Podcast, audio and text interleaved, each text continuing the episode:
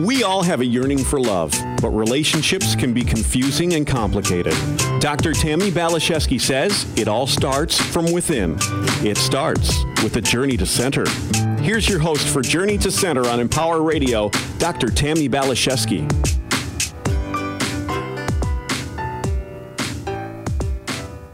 Happy day to you, my sweet friend. Thank you for making Empower Radio and me a part of your day. I'm immensely, immensely grateful for our connection and friendship, whether we talk, whether we don't talk, whether we know about each other consciously or not consciously.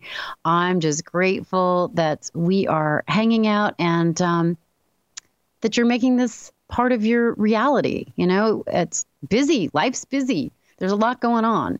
And uh, I'm just honored. I'm just honored to be in this energetic relationship with you.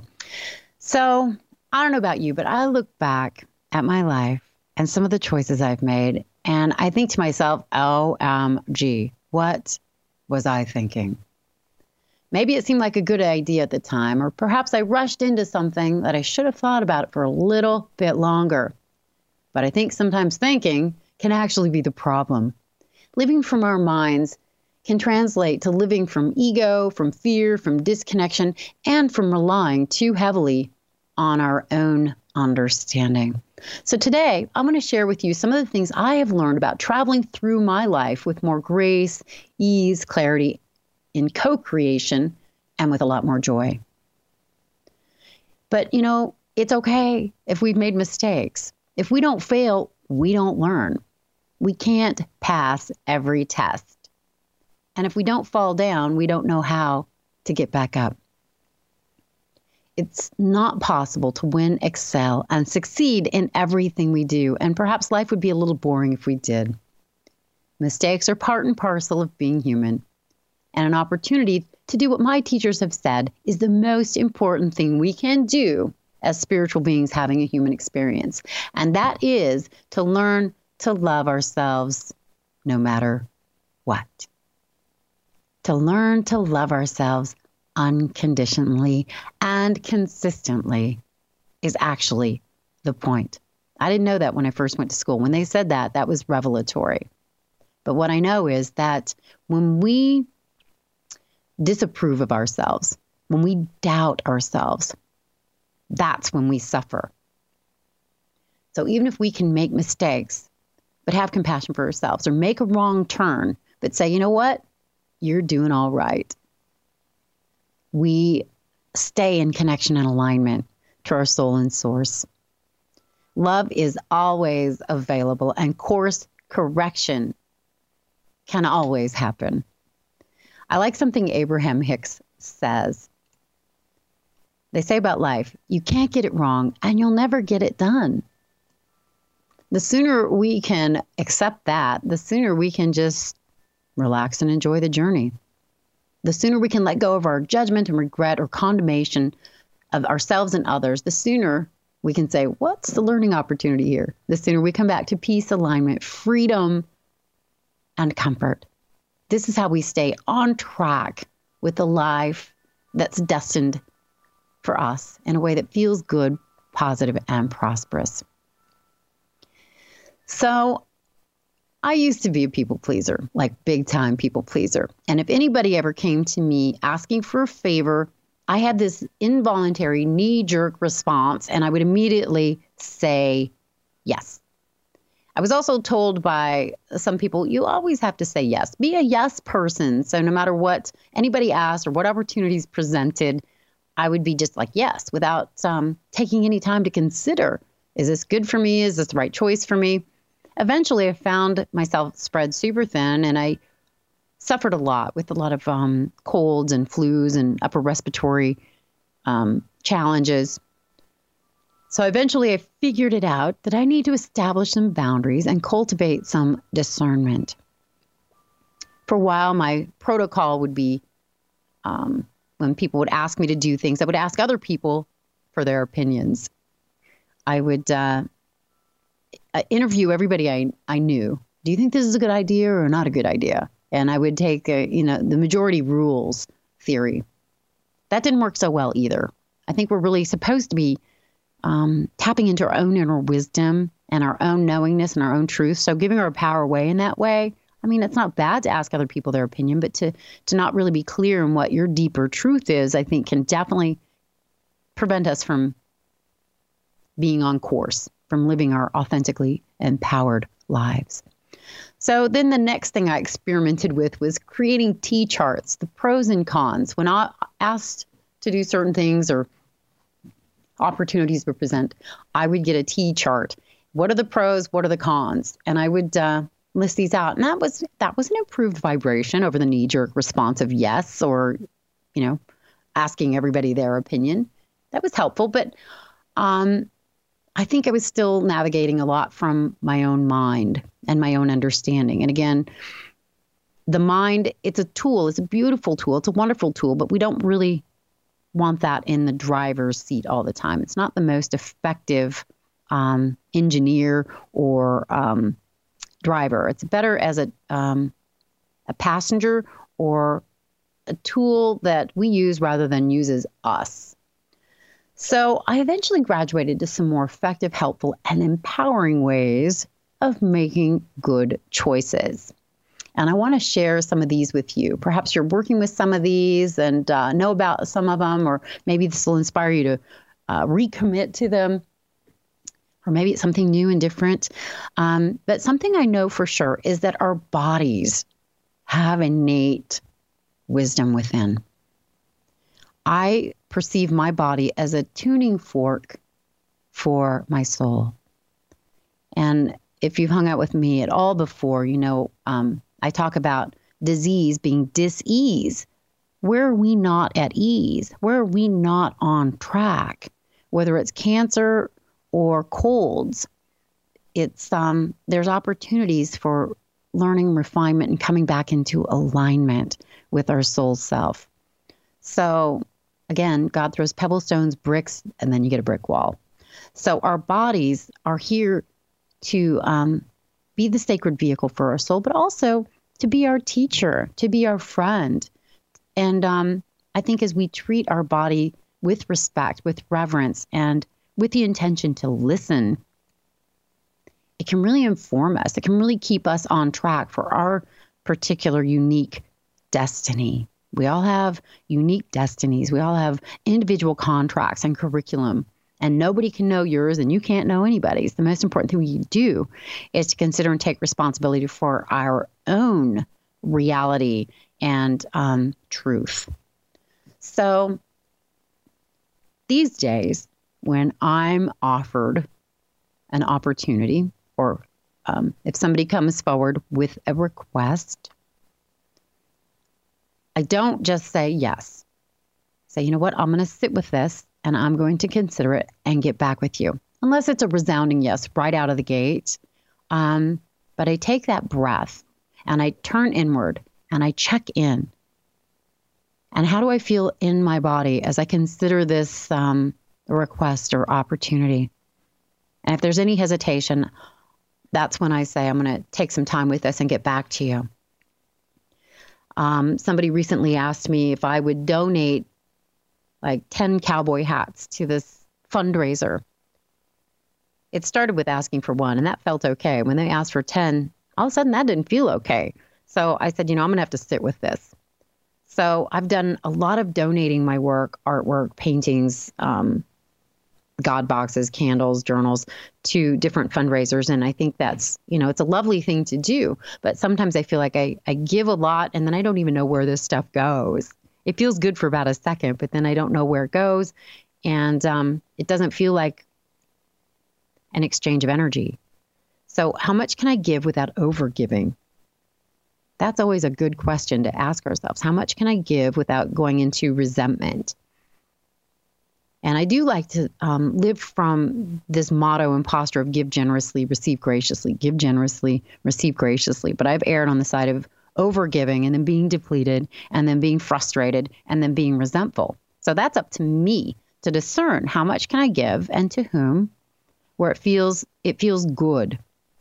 So I sat with this for a little while and what came forward from me, you know what, I would love to donate two cowboy hats to this um, fundraiser. And um, they were grateful. And they said, well, we have to ask for the star and the moon and hope to get something in return. And so that feels that feels like a good and equitable gift. I can do that. So to check in with our body, to turn inward, it's like I often feel energy in like the pit of my stomach or um, tension in my temples or a clenching of my heart. If if something's not a fit, um, it tends to be more expansive if if it's a yes, and more constricting or contracting if it's a no. So to check in with the energy in our body as we consider doing something, um, does it feel open? Does it feel closed? Does it feel expansive? Does it feel contracted? Does it bring a sense of peace or does it bring a sense of dread? And even sometimes when we feel that constriction or contraction, it can be because there's fear. And um, maybe we're being presented with the opportunity to stretch out of our comfort zone. I've talked about this before in the show. I was offered to do a radio show about 10 years ago, and my immediate knee jerk response was no, because it brought up fear for me. And so I realized I needed to take a moment and sit with it before committing either way. And as I did, there was definitely fear. It didn't feel expansive at all. It felt scary. But that was, again, the opportunity for me to stretch out of my comfort zone. And I think if we're going to live up to our greatest potential, if we are going to expand into the greatest vision and version of ourselves, we're going to be asked to do things that are maybe uncomfortable, to stretch. And that's what this was. It was stretching out of my comfort zone. So as I got in touch with this, um, it felt like anxiety in my body. I had a conversation with it. So this is this is a exercise that I do frequently for myself and with other people. It's like when they're in some discomfort, okay, turn inward. Where do you feel this energy in your body? And maybe it's the stomach or the chest. What color is the energy? What texture? What shape? What temperature? Get a real sense of what this is that you're tapping into within your physiology. And often, as we get in touch with the color and the shape or the texture, I will ask it if it has a name and have a conversation with it. You know, it's like um, say for instance when brent asked me to do this show there was this energy and it felt like uh, this jagged edge. It felt like uh, an intense just um, i don't know it's like a heartbeat monitor. It's like this uh, zigzag energy. And the color was like a orange and yellow. And so i i just imagined it. It looked like um it had like sharp edges. And it was just i asked him what its name was and it said agitation and I said, Agitation, what do you want me to know? And it's like, I'm afraid. So, what are you afraid of? I'm afraid of what people will think of me. I'm afraid that I won't have something to say. I'm afraid that what I have to say will be judged as stupid. So it was just a lot of self doubt, really. This agitation was really just a lot of self doubt. And then something I like to do is invite spirit in to have the conversation and dialogue with us. And this can be either your higher self, it can be your guardian angel, it can be the universe, it can be whatever you're comfortable with. Um, there's a higher authority that sees us more clearly than we see ourselves and can give us clarity if we're willing to um, extend that invitation and open the space for the conversation. So that is what I did. And I was informed that there will be something to say. I've never really been at a loss for words. So um, and it was about having conscious conversations with people that I want to talk to, which is my favorite thing to do in the world. And uh, now I'm doing solo shows, and that was at the recommendation of um, Remy, my producer, and Brent. And again, that whole energy of um, fear came up, and it was it was the same lesson, more of the same, and uh, just being asked to stretch even a little bit more, go a little bit higher and deeper in my sense of um, confidence and faith and and trust because my intention is to ripple out wisdom and share tools that I know have worked for me. And um, hopefully it'll support you or anybody that uh, is tuning into the show. So um, it's been scary, but fun to expand. And as we do, we start to really trust the process of life and we start to trust the process of love. And that's when the wind is at our back. That's when we're going with the flow of life.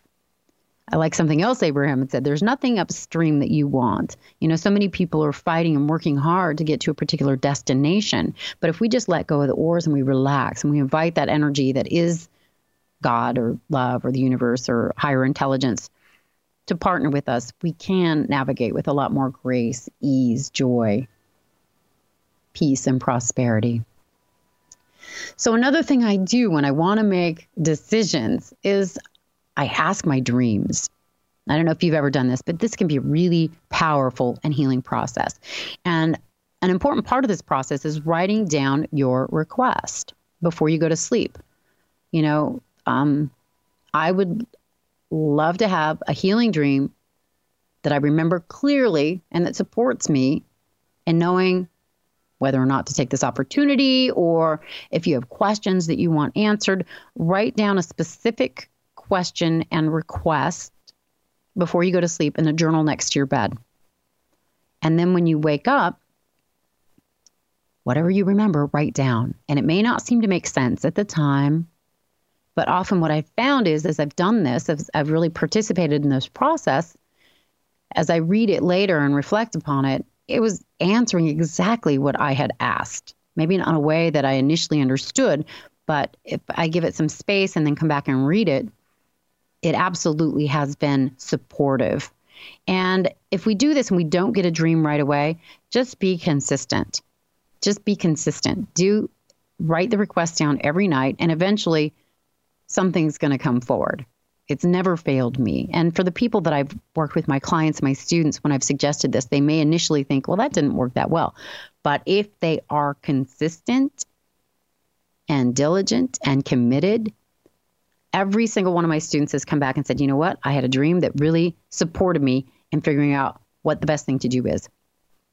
And this is a process also if, if you had um, if you've had loved ones that have transitioned that you want to connect with, to write down that request, to be able to have a visitation or a dream so that you're able to spend time with them. It's been a very effective process for me as well, spending time with my grandmother or some of my good friends that have uh, uh, transitioned to the other side of the veil, moved their frequency. And uh, so the dream time has been a wonderful opportunity to be able to experience that connection and continued friendship and relationship and has provided me with great peace and solace and joy. And I think this can work for you as well. So, the other thing, and maybe the most important thing I like to do when trying to make a decision and not knowing what the right thing to do is, is I ask God's opinion that God, this is what I think I should do. This is what I'm sensing I should do. This is what my physiology is indicating or my dreams are indicating. But you know what? You decide. And again, it's okay to have preferences. It's okay to think, well, this is how I think I want it to look. But to not have an attachment, to really create that space and be open for miracle.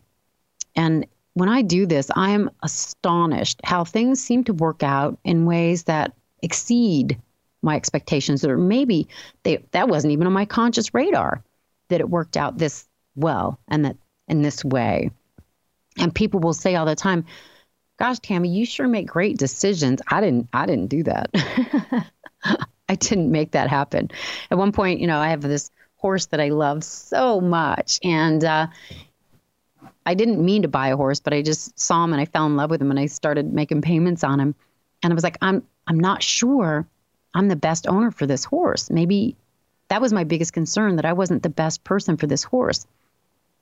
But it felt like such a resounding yes that this was my horse as I checked in with my body. I was a little bit scared, but it was a yes. And so I did. I asked for healing dreams. God, is this my horse? And I would dream of him. So that felt like a yes. And I said, Well, I want him to be well taken care of. And he was living about 50 miles from my home. So it was quite a drive. I said, Well, I want to find the perfect home for him. And in this place, he will have um, an indoor outdoor stall. There'll be uh, an indoor arena for me to ride in. There'll be trails for me to go in. I'll be able to do lessons. And um, a friend of mine offered to take him in for a little while and train him because he wasn't rideable. He was an Amish cart horse and he'd been abused. So this was quite an undertaking. But she worked with him for like a month and got him to the place where he was comfortable with me riding him, which was a miracle to begin with. Some people are like, You're crazy. You shouldn't be doing this. This is dangerous. But it just felt like such a resounding yes. My dream said yes. It seemed like God was saying yes. But I did put him in the God box every day. It's like, God, you help me figure this out because I don't want to rely on my own understanding. This is a soul you've created, and I want to honor him and care for him. And so he was with this uh, one trainer for a month. And then I kind of started looking around for other places. And there were some that were, you know, they felt okay, but there was no space for him. And then um, somebody suggested another place. And I didn't have a good feeling about it initially, but I went there and I was like, well, this is pretty nice. And she's like, well, there's one stall left. It's indoor, outdoor. There's fans in there for the summer. There's automatic waters. He's turned out to pasture every day so he can hang out with his friends. There's um, trail riding. I do lessons. The only thing she didn't have was an indoor arena. And then I, I mentioned that, and she said, Well, I'm breaking ground for an indoor arena in about two months. It was everything I could have asked for and more. It was amazing. People like, Wow, you really made this happen. I didn't do this. I put it in the God box, and it was laid out before me. And what I know for sure is that God loves all of us the animals, the people. We're all blessed beings in God's eyes, and He wants the best for us. But we live on a planet of free will and choice. So, do we invite that energy in that's moving the planets around the sun to guide us in our lives? Are we willing to explore and experiment with the possibility of trust and faith? And sometimes we have to crack our mind open to it before we jump in into the deep end and all the way. That's certainly been the case for me. But the more I do it, the more I realize I really am loved. I really am blessed. Einstein will say that's the most important question we can ask and answer. Do you believe the universe is a safe and loving place or not? And if we don't, we will suffer. And if we want to have our hands with that death grip on the steering wheel, we will be in pain. There is a higher authority. This authority loves you and wants to be in relationship with you, but will not force himself or herself upon you. It takes that opening, that invitation, that conversation,